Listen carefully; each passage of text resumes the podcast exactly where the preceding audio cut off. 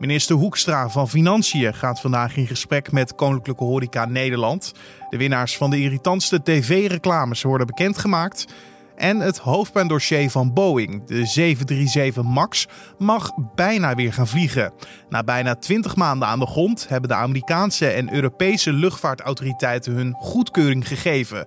Maar terwijl er duizenden toestellen aan de grond staan vanwege het coronavirus, hebben we eigenlijk dan nog wel behoefte aan honderden nieuwe Boeing-vliegtuigen. Dit wordt het nieuws. Dus nu niet.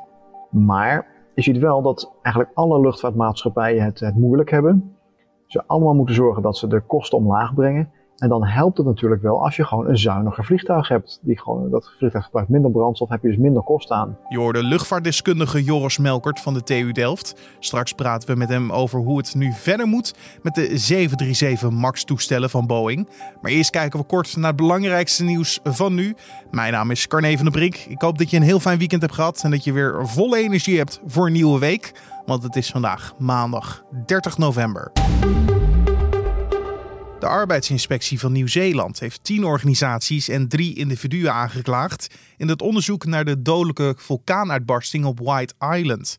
Bij deze ramp kwamen vorig jaar december 22 mensen om het leven. De arbeidsinspectie heeft de aanklagen ingediend omdat de betrokkenen te veel risico zouden hebben genomen. De organisaties riskeren boetes oplopen tot 1,5 miljoen Nieuw-Zeelandse dollars. De individuen kunnen maximaal een boete krijgen van 300.000. Het bestuur van Forum voor Democratie zegt voor de leden een bindend referendum te willen organiseren over de toekomst van Thierry Baudet.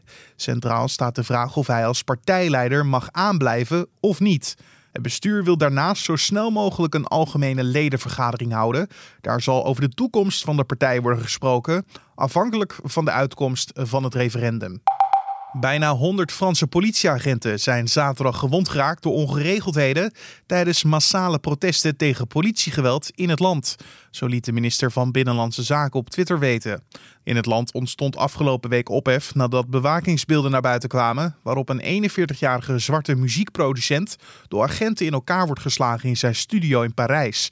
Daarnaast is er ook ophef om een nieuw controversieel wetsvoorstel dat het verspreiden van beelden van agenten inperkt.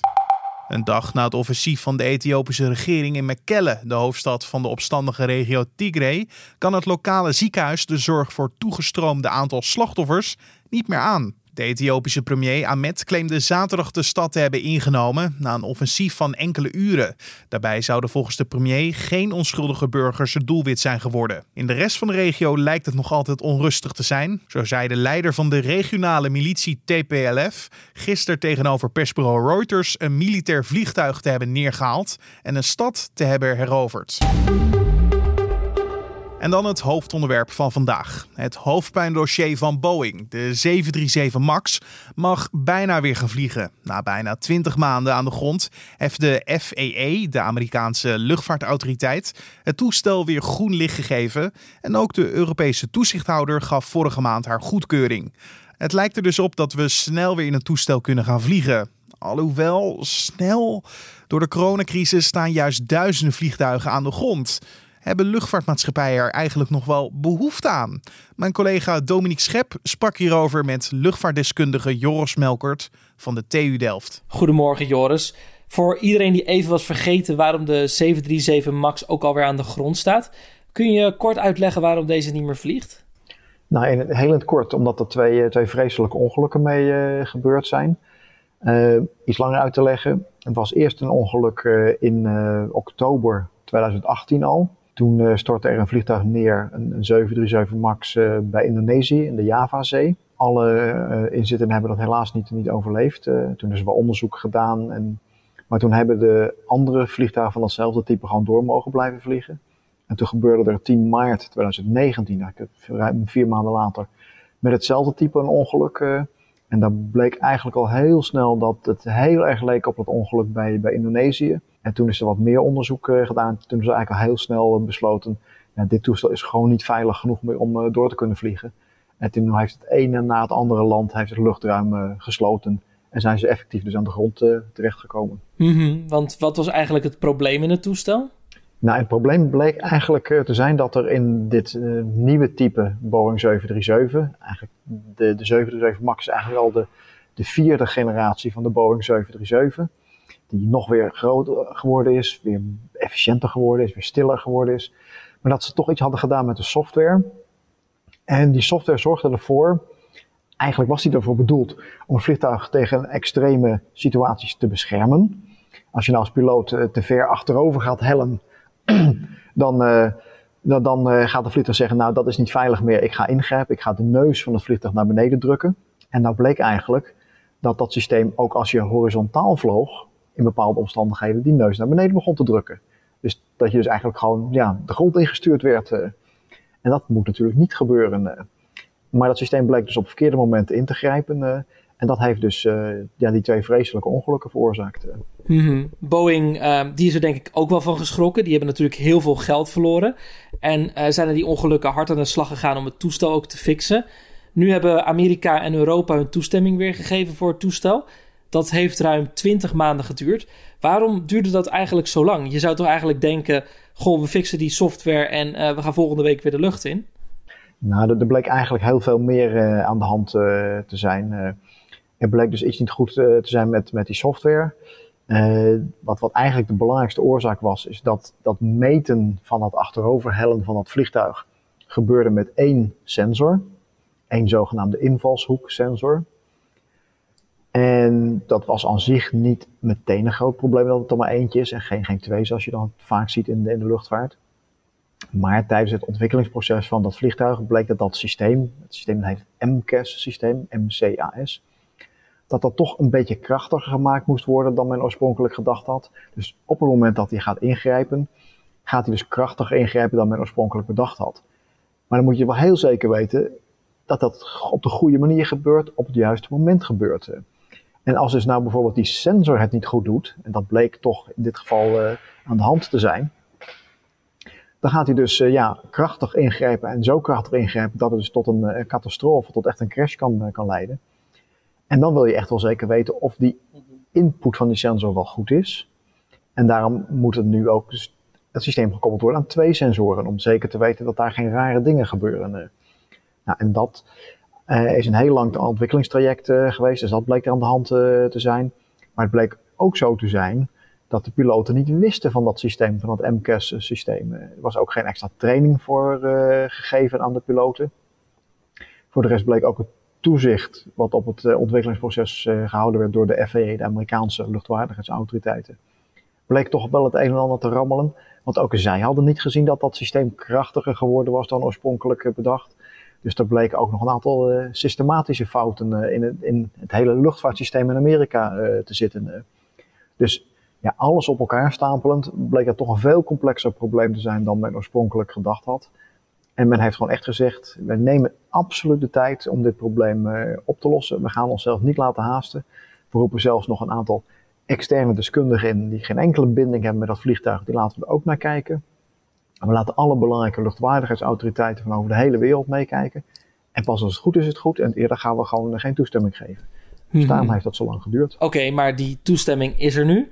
Betekent het dat de piloten gelijk weer kunnen gaan vliegen? Of moeten zij nog iets doen, een, een opfriscursus?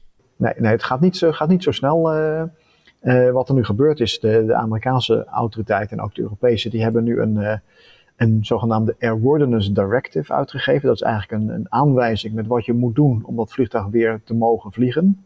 En dat is geen, geen velletje A4 of zo, dat is een boekwerk van 115 pagina's. Waarin staat dat er nog een heleboel dingen moeten gebeuren.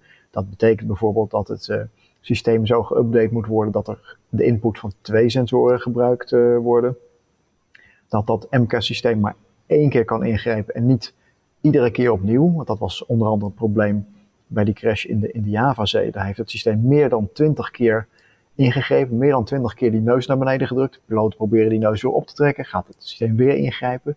Die piloten hebben daar echt gevochten tegen die, uh, tegen die computer. Uh. Nou, dat kan dus nu niet meer. Het kan maar één keer uh, ingrijpen. Er komt nieuwe software, er komt een update van het handboek, nieuwe displays. De piloten moeten opgeleid worden, moeten trainingen ondergaan. En je moet een testvlucht uitvoeren om te kijken of het allemaal goed werkt. En pas dan mag je weer gaan vliegen met het vliegtuig. Om uh, even terug te komen op de vraag die ik in de inleiding stelde. Duizenden toestellen staan op dit moment aan de grond vanwege het coronavirus. Zijn al die honderden Boeing 737 MAX-toestellen die nu staan geparkeerd ergens in de woestijn, uh, zijn die eigenlijk nog wel nodig uh, voor de airlines? Nou, kijk, op dit moment natuurlijk niet. Uh, op dit moment wordt natuurlijk gewoon heel veel minder gevlogen. We vliegen de helft van wat we normaal vlogen. Misschien nog wel ietsje minder. In het winterseizoen is het sowieso altijd ietsje rustiger. dus nu niet. Maar je ziet wel dat eigenlijk alle luchtvaartmaatschappijen het, het moeilijk hebben. Ze allemaal moeten zorgen dat ze de kosten omlaag brengen. En dan helpt het natuurlijk wel als je gewoon een zuiniger vliegtuig hebt. Die gewoon, dat vliegtuig gebruikt minder brandstof, heb je dus minder kosten aan. Dus in die zin, zeker in zo'n tijd als, als deze, worden vaak de oude vliegtuigen sneller afgevoerd. KLM heeft dat ook gedaan met de Boeing 747. Die is ook vervroegd uit de vloot gehaald eh, om gewoon die kosten omlaag te brengen. En zuiniger, modernere vliegtuigen eh, in te zetten. Want die zijn dan gewoon, gewoon goedkoper. Dus aan zich is daar best nog wel belangstelling voor. En dat blijkt eigenlijk ook wel uit het feit dat van de 5000 orders die er al waren voor dit type, dat er maar relatief weinig gecanceld uh, zijn. Heel veel maatschappijen willen ze nog steeds hebben. Wel wat later dan oorspronkelijk gepland. Maar ze willen ze nog steeds hebben. -hmm. Maar zelfs als het allemaal is gebeurd, hè, de, de, de luchtvaartmaatschappijen die willen ze nog steeds hebben. Die hebben het weer in gebruik genomen. Uh, Boeing heeft al die aanpassingen gedaan. de software is geüpdate. De toestellen zijn weer veilig. Uh, ja, dan nog is er een ander probleem natuurlijk. En dat is het consumentenvertrouwen. Dat is best wel geschaad natuurlijk. Twee crashes met hetzelfde toestel. En een crash in de, in, in de luchtvaart is al wel heel erg zeldzaam. Denk je eigenlijk dat consumenten zo gedachteloos weer dat toestel in zullen stappen? Nou ja, hier geldt natuurlijk, vertrouwen komt te voet en gaat te paard. En dat vertrouwen is natuurlijk heel hard weggegalopeerd op dat paard. Dus dat zal gewoon tijd gaan kosten. Aan de andere kant weet je als passagier vaak niet in welk vliegtuigtype je zit. Dat kun je wel onderzoeken, maar dat is niet zo standaard dat je dat weet.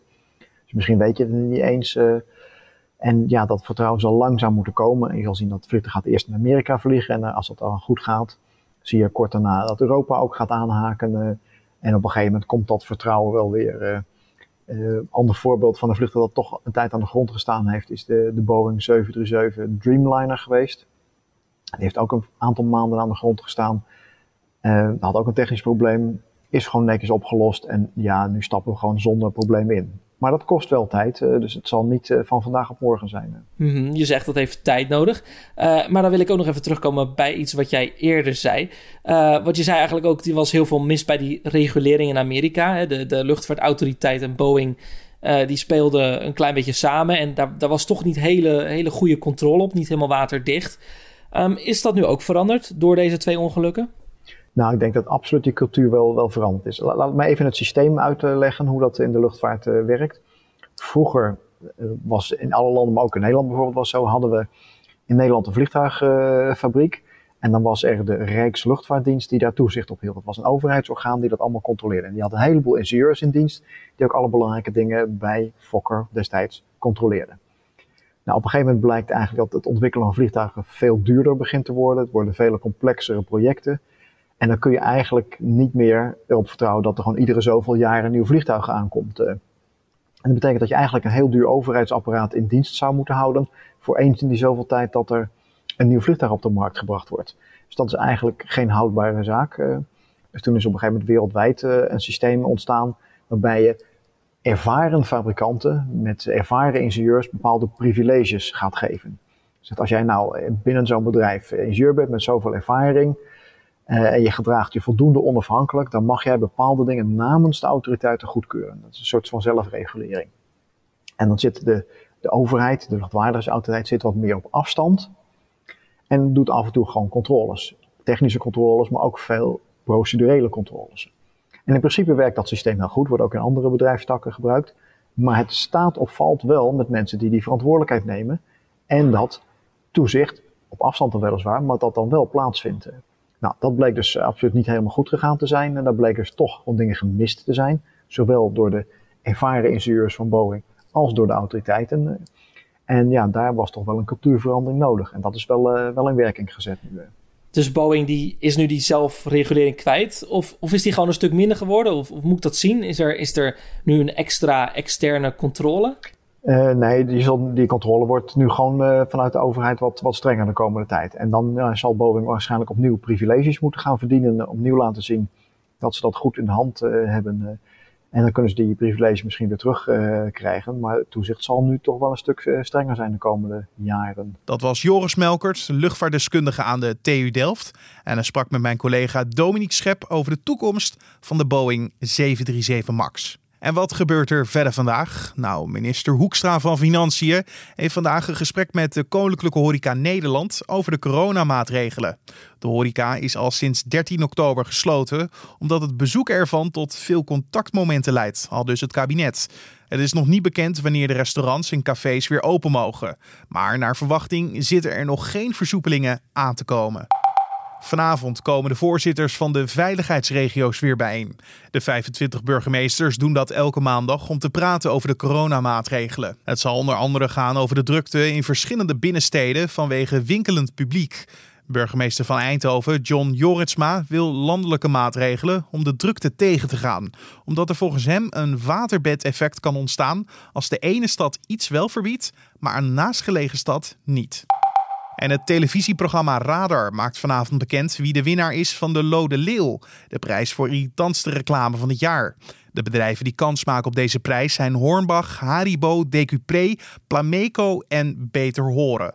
Ook dit jaar wordt er een prijs uitgereikt aan de meest irritante BN'er in een reclame. Op die prijs maken Martien Meiland, Paul Hane, Andy van der Meijden, Mark Riepman, Thomas Acta en Sergio Romero IJssel kans. En dan het weer van Weerplaza. En je wordt bijgepraat door Raymond Klaassen. En hou er rekening mee dat je vandaag moet gaan krabben. De dag die begint koud in vrijwel heel het land. De temperatuur ligt op de meeste plaatsen iets onder het vriespunt. In de loop van de dag gaat de temperatuur wel stijgen, maar vanmiddag wordt het niet veel warmer dan 3 of 4 graden. Ook neemt vanuit het westen de bewolking toe en in de loop van de middag gaat het regenen. En ook in de avond is het op de meeste plaatsen nat. De aangevoerde lucht wordt dan wel zachter, want vanavond stijgt de temperatuur naar zo'n 7 tot 10 graden. De wind die waait uit het zuidwesten en is overwegend matig. Later vanavond draait de wind naar het westen of noordwesten en wordt het ook weer droog. Dankjewel Remo Klaassen van Weerplaza. En om af te sluiten nog even dit. De eenzaamste olifant ter wereld, Kavan uit Pakistan, arriveert vandaag na een vlucht van 10 uur in een olifantenopvang in de Cambodjaanse plaats Siem Reap. De olifant zat sinds 2012 helemaal alleen opgesloten in een verblijf in een dierentuin in Islamabad. Hij begon al snel symptomen te vertonen van eenzaamheid, verveling, stress en slapeloosheid. Uiteindelijk is hij na een campagne van dierenactivisten en zangeres Cher gered uit deze erbarmelijke omstandigheden. En tot zover de Dit Wordt Het Nieuws podcast voor deze maandag 30 november. Je kan ons helpen de podcast beter te maken door een recensie achter te laten bij Apple Podcast. Vertel erin wat je van deze podcast vindt en geef het 1 tot met 5 sterren. Zo help je namelijk de podcast beter te vinden voor anderen. En je kan ons helpen met een mailtje te sturen met vragen, feedback of suggesties erin naar podcast.nu.nl. Dat is ons mailadres podcast.nu.nl. Mijn naam is Carne van der Brink. Ik je een hele mooie dag vandaag en bedankt voor het luisteren.